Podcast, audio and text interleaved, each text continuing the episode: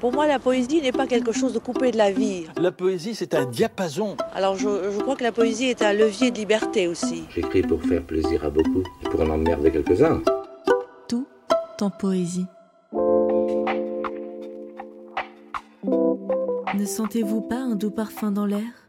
Mais si, celui qui fait battre nos cœurs, le même qui rose nos joues et nous fait sourire.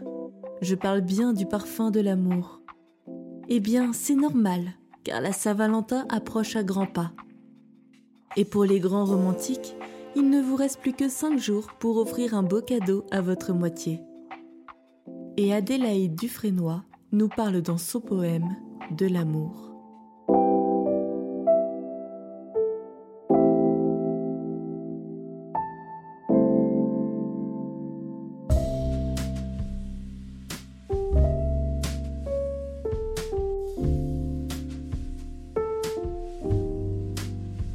Passer ses jours à désirer sans trop savoir ce qu'on désire.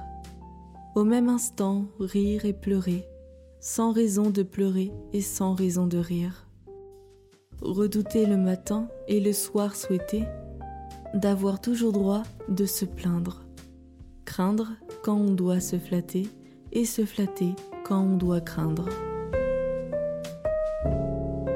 Adorer, haïr son tourment à la fois s'effrayer, se jouer des entraves, glisser légèrement sur les affaires graves pour traiter un rien gravement, se montrer tour à tour dissimulé, sincère, timide, audacieux, crédule, méfiant, trembler en tout sacrifiant, donnant point encore à ses fers.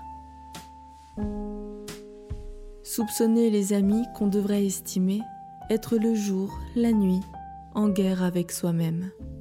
Voilà ce qu'on se plaint de sentir quand on aime et de ne plus sentir quand on cesse d'aimer.